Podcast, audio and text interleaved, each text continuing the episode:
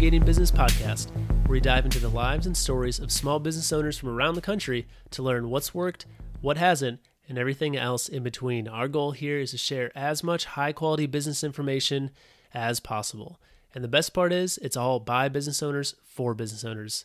Everything here is all about small business.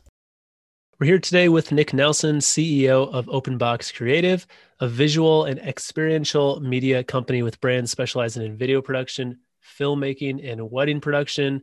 Nick, thanks for joining us today. Thanks, Nate. I'm looking forward to it. Yeah. So, why don't you tell us a little bit more about what you do at Open Box Strategies and, uh, yeah, where that comes from? Yeah. So, if you go to openboxcreative.com, like you mentioned, you'll see we have three different primary brands Today, we're going to talk specifically about the marketing side of things. And so that's Open Box Strategies. That was the name of the company when I started it just over seven years ago. And we were in the political space. We did political campaign websites and some video work and graphic design.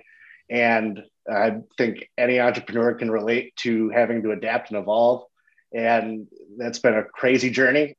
but we, have gotten to the point today where we've carved out a really interesting and fun niche in the, in the video production space. So at OpenBox Strategies, we are a video production company. We work specifically, for the most part, with recruitment efforts. So that can mean a lot of things, but we we have a lot of success and we work well with managers tasked with recruitment of some form. A lot of times that means creating video in support of hiring. We've worked with a couple of dentist companies. They're always looking for good doctors and good hygienists.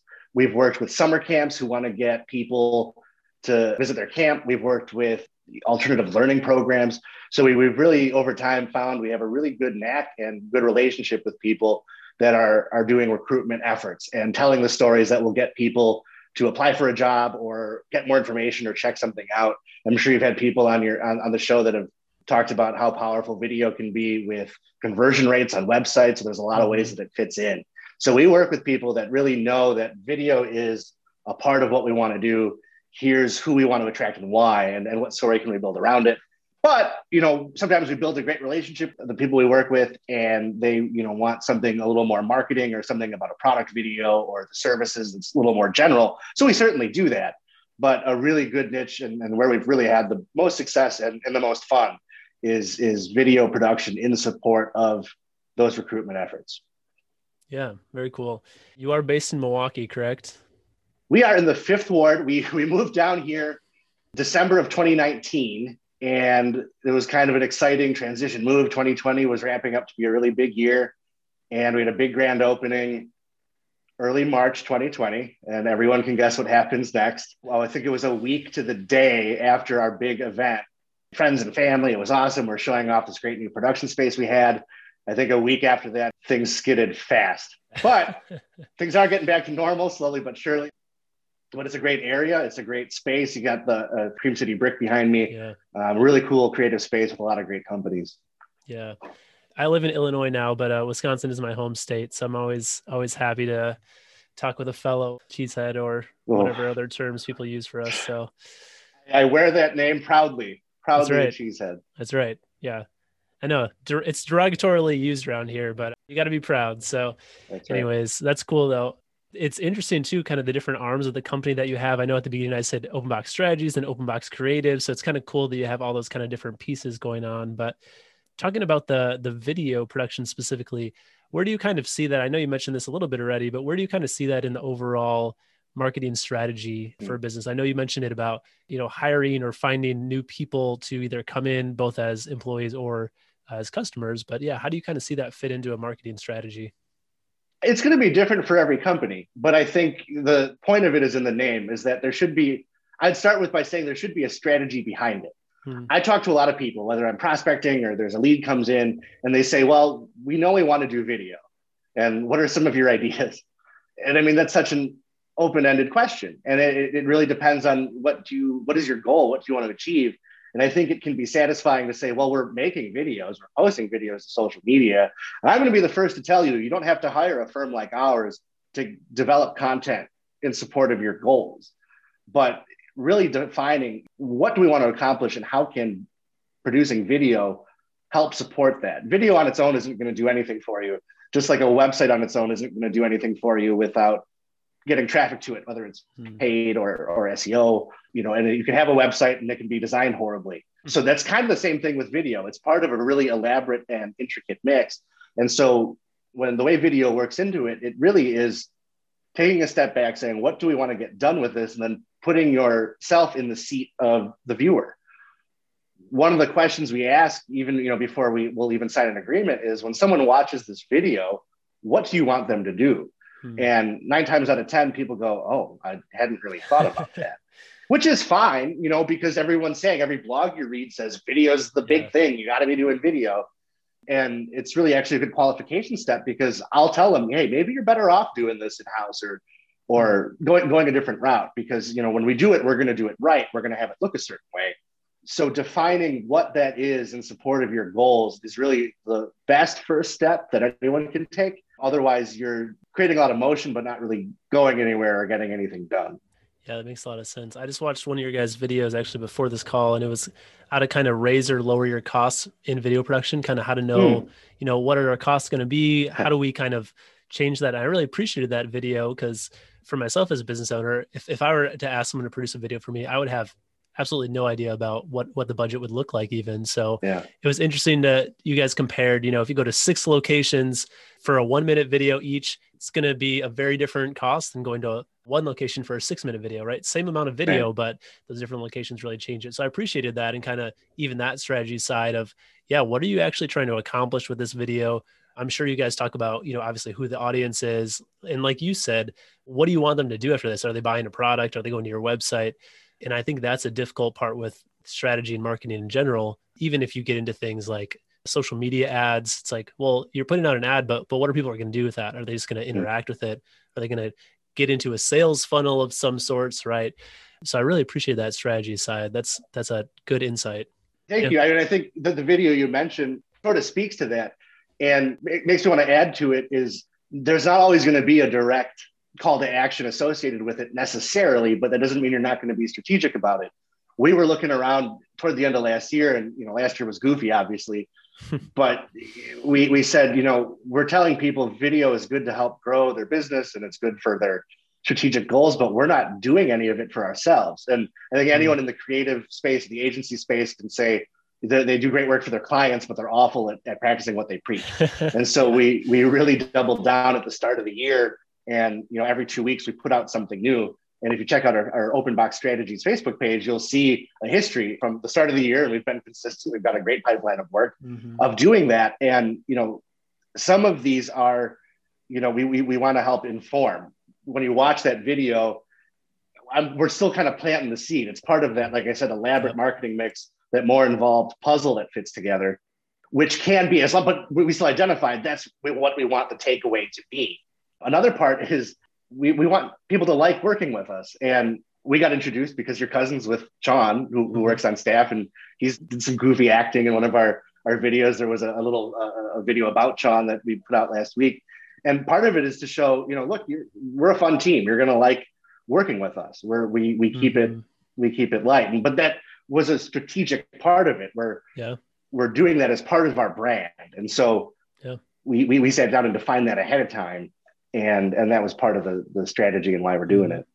Yeah and that's that's an interesting piece to bring up. I mean i don't think i probably would have found your page except that like you said my cousin works for your company so i saw yeah. it on social media and it was a it was a funny and humorous video so i was like who are these guys? You know if it was just yeah. kind of a mundane all right this is video you got to do it put out content i wouldn't have thought you know another second about it. So like you said, that kind of brand identity is really interesting because I think that does draw people to you when it's done correctly. And it's an mm-hmm. interesting piece. And it's been fun to kind of watch a lot of that on, on your side of things. Good. Before we go on to, you know, the entrepreneurship side, because I know you've been in business for a while here and I definitely want to get into that.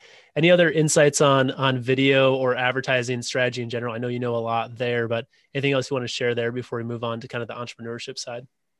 It's going to be different for everyone. And I, I had a call a couple weeks ago, and some client was asking, "What's new? What's going on?" Mm-hmm. And my answer was kind of a disappointment and boring because I just I don't know enough about what you have going on. Yeah. And so don't fall into the trap of doing video, whatever that means, for the sake of doing it, because it's not going to get you anywhere. Really defining the goal and working with a team that can help you achieve it with video is, is really the most important thing as as it relates.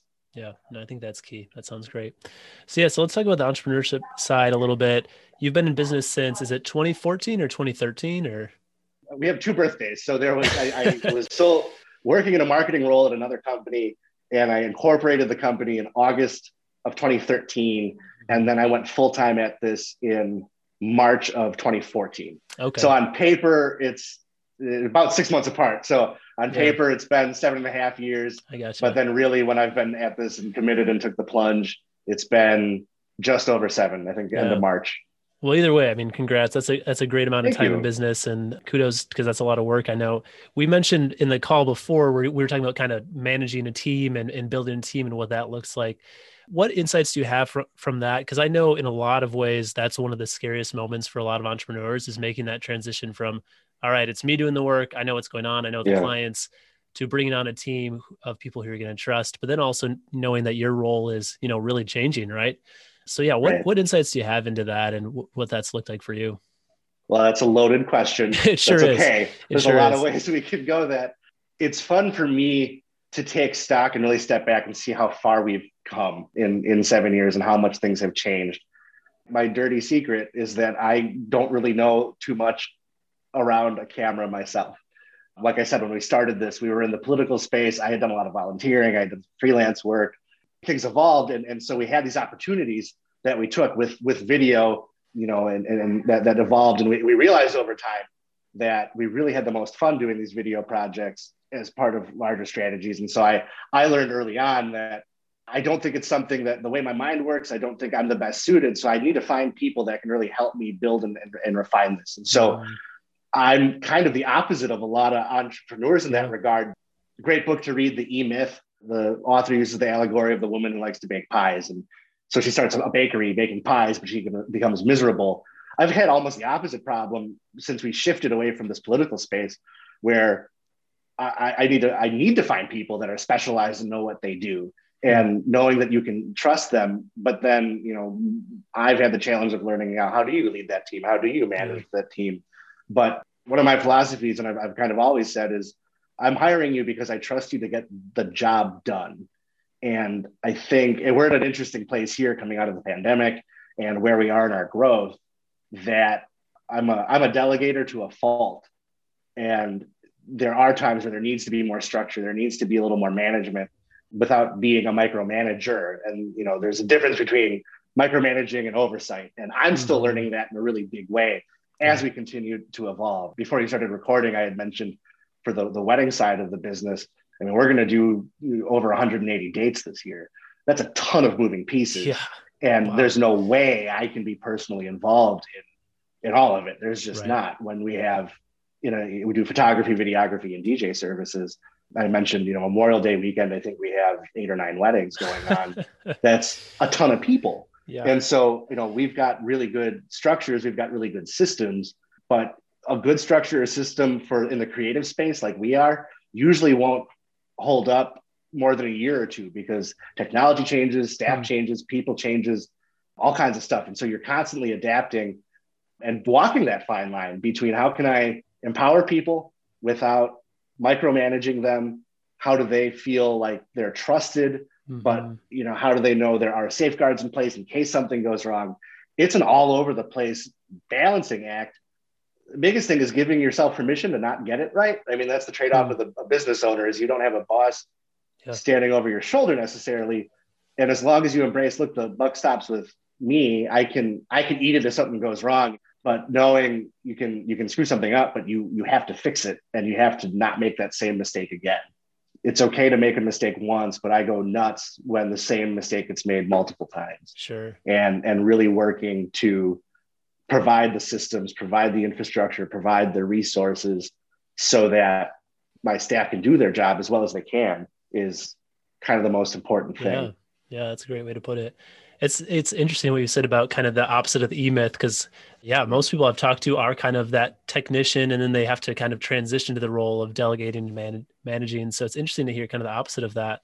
But yeah, maybe you'll have to write, you know, the opposite E myth, or you know, come up with a, a different book title there. But I'm just I think encouraged by the fact that you've been in business for seven years now, have a, a sizable team, and you're still kind of mm. dealing with those things. Because I think that's helpful to hear as a business owner, knowing that it continues on and, and it's not figured out even as you go on. Yeah, that may not sound encouraging to listeners, but but yeah, let me yeah. let me just clarify that too, because when I hear it back, it probably sounds scarier. I don't want a client to hear this and think it's absolute chaos or a circus. no, it's not. My, my point is is we're constantly reevaluating it. And I mean, we had a call at, at 10 where we were talking about our team and where they are with training and skill development. And that's just a, a process that's in place. And the way we do that evolves. And so that, that goes back to that permission component to not get it right the first time. Mm-hmm. And you know, let yourself play with it, build it, and know that you're going to constantly be improving your team. If we if we were, you know, running a factory and we were making zippers or something, it would be a different story because that is a much more rigid yeah. system. But but when you're leading a team in that creative space, you're dealing with a lot of interesting people and personalities, and that's going to be part of the job. And you just have to embrace it. And know that things are going to change. But it's so that you're delivering a great product, a great service, mm-hmm. and because your your people are your product when you're in that yeah. creative space. Yeah, no, that's good. It sounds like you definitely are very far down the road. So it sounds like you guys are doing a great job. I just think it's helpful to kind of reiterate what you said, you know, that it's it's a constant process of changing and, and being flexible. And if you're not continuing to improve your processes and and how you do things, you're going to be pretty stagnant, right? So that that's a good point for sure. Uh, you know, kind of related to that in my mind is the question of company culture and in building a workplace culture. Obviously, that's been different with COVID, I'm sure, but what have hmm. you learned on that process and, and how have you built a culture? That's another thing that's constantly in flux. And it, it goes back to that foundation of trusting people to get the job done, but also providing the infrastructure to do it. I, I looking back, I, a lot of the little stuff I, I miss that we didn't get to do over the last year. I mean, we kind of whether it was a happy hour once in a while or everyone going to an event once in a while, the, the fun stuff, you know, with the team you're building, those softer events, those events that aren't like mm-hmm. work required, I, I think are important. I, I, think it's a small part of it. I know one of the str- most important components of culture is ensuring that people are heard. There's a big difference between being sure everyone has a voice and that people are heard and seen and giving them everything they want. But anytime something isn't going right, anytime something feels off, it's because communication from leadership isn't as good as it could have been or should have been. I admit it. I'm one of the worst offenders of that. Just the the way I delegate and the way I communicate, I often forget a lot of those details. Hmm. But taking the time, respect everybody's opinions and belief, not issuing edicts from on high, but but hearing what they have to say, what they have to feel, I think is so important.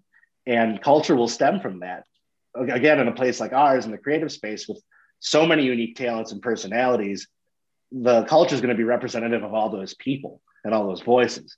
And so finding ways to both informally and formally hear those is the most important part and has been the most important part of building, maintaining, and evolving that cultural component. I mean, we'll never get it perfect and it'll never be set, but you know, we we ebb and flow based on the the needs and wants of, of the people who who work here it's important that they that they feel valued. Yeah, that makes a lot of sense. One, another one of those things that's always going to be changing. So, yeah, that, that's I think another another good thing to remember for entrepreneurs is it's just a lot of flux. I'd say document a lot of what you're doing. I mean, especially with the mm. processes, mm. but even with culture, I'm sure there's a lot of documentation that that could occur. Hopefully, there too. So, one last question here, Nick, and I always like to ask this because I think this is one of the most interesting parts about entrepreneurship. But how do you kind of wear the different hats, I guess you have to wear as a business owner, you know, the different roles and kind of stepping in. All right, this time's this. Do you block out your time really specifically for different roles? Do you kind of just mm. do it on different places as it comes up? How does that work for you? Because I know everybody kind of has a different approach. We're, we're in a unique spot with where we are coming out of this pandemic. And if you have a good answer for that, please tell me. it is one of those things with culture, with everything else, it is constantly evolving. I've had to learn the hard way that, I mean, my day to day organizational skills, I'm always working to improve them. I have to write things down or I will forget it. And everyone knows that who works here. So we've got a, you know, a good combination of apps. You know, we use Airtable for a lot of stuff. I personally use Asana just for task management. Mm-hmm. I use a lot of on my computer here. I've got a bunch of sticky notes that's kind of my short-term reminder, and then I plot out how I'm going to get it yeah. done on on Asana. I do have a spreadsheet I have that by day here in theory, in a perfect world, here's what my focuses are going to be. I was actually having a conversation too with, with one of my colleagues yesterday where I go, you know, I, I have bandwidth to get everything I need to do done, providing there's never a wrench thrown into the mix. but there's some kind of wrench thrown every day. Yeah. And that's just part of the job. Right. And so it's it's being able to adapt to that. And then uh, part of the management, part of the leadership, part of the delegation is, you know, how how can we stru- restructure the process we have, how we do things without burdening somebody else, but how can we change our approach to how we're getting th- things done? I- I've learned that sometimes I get stuck in the way things are without, you know, taking a step back and saying, well, is there a better or more interesting or more efficient or whatever way of doing things? And when you're in that grind, it's, it's hard to take that step back and take stock. But I really try to do that regularly is lay it all out and determine the best approach to it. So, I mean, it, it really is constantly all over the place, depending yeah. on what the challenge of the day is. But having that framework, you know, I've decided there are software I'm going to commit to using. This is my intent for the day and all the things I want to get done. Mm-hmm. And sometimes that means you work, you know, I mean, obviously well past five o'clock, but you just kind of decide how much can I get done today once you deal with the surprises. Where does that leave you? you know how do you prioritize? And i mean that's the subject of 15 more podcasts probably. That's right. but, for, for me it's been giving myself permission to know i'm not getting it right and mm-hmm. and there will always be more to do tomorrow. Yeah right. Yeah no I, I totally get that. And i think that's that's a hard lesson to learn that you're pretty much always going to have work left over in some some form right? And just kind of knowing what are the things that are our priorities what are the things that uh, are helpful to get done and which can wait because if you if you try to literally just get your entire to-do list done all the time you're just going to work endlessly in my view so yeah. got to have some sort of work-life balance otherwise yeah the business isn't going to be a very happy place so well you're working endlessly and I, I, always question are you actually getting anything done or are yeah. you, you are you really being strategic or are you just mm-hmm. working working in the business and not on it so right. that's that's probably one of the most important approaches e-myth right there yeah for sure. Yeah. Can is there things you can delegate off that are are causing a lot of your time unnecessarily? Are there tasks you're working on that only you can do, or are they tasks that everyone can right. do, right? So or others can do. So always a good question to be asking yourself. Well, Nick, this has been excellent. Like you said, I'm sure we could have talked for more podcasts with all this great content, but thanks for sharing today. Yeah, thanks for having me. Well, we'll definitely put the the information for Open Box below the podcast. So people can check out all the great stuff you guys are producing. Like I said, I'm not just saying this. Their social media really is interesting and, and funny and, and has a lot of really good content. So check them out on. I was watching on LinkedIn. You mentioned you're on Facebook. Are you guys uh, on Instagram and other places as well, or? We, we, we are, and and actually, that's another good thing to bring up, right? We're, we're not sure exactly what we want to do with it yet. So it's not a cop out when we're saying, you know, we're not going to do it for the sake of doing it. You know, you look at our other brands, our events brand is great on Instagram. The, the music video work we do under Falling Action, that, that is a, a little more robust presence. But we're still trying to identify, you know, is how does that fit in? And we have plans in the works. I'm not sure what they are yet. the big the big ones would be LinkedIn and, and Facebook for now. Yeah. Yep. Okay, good to know. Well, cool. Well, I'll put the links below so they're easy to find as well. But yeah, Nick, thanks again for your time. Thanks, Nate. And thanks, listeners, for joining us on the Navigating Business podcast, and we will see you next time.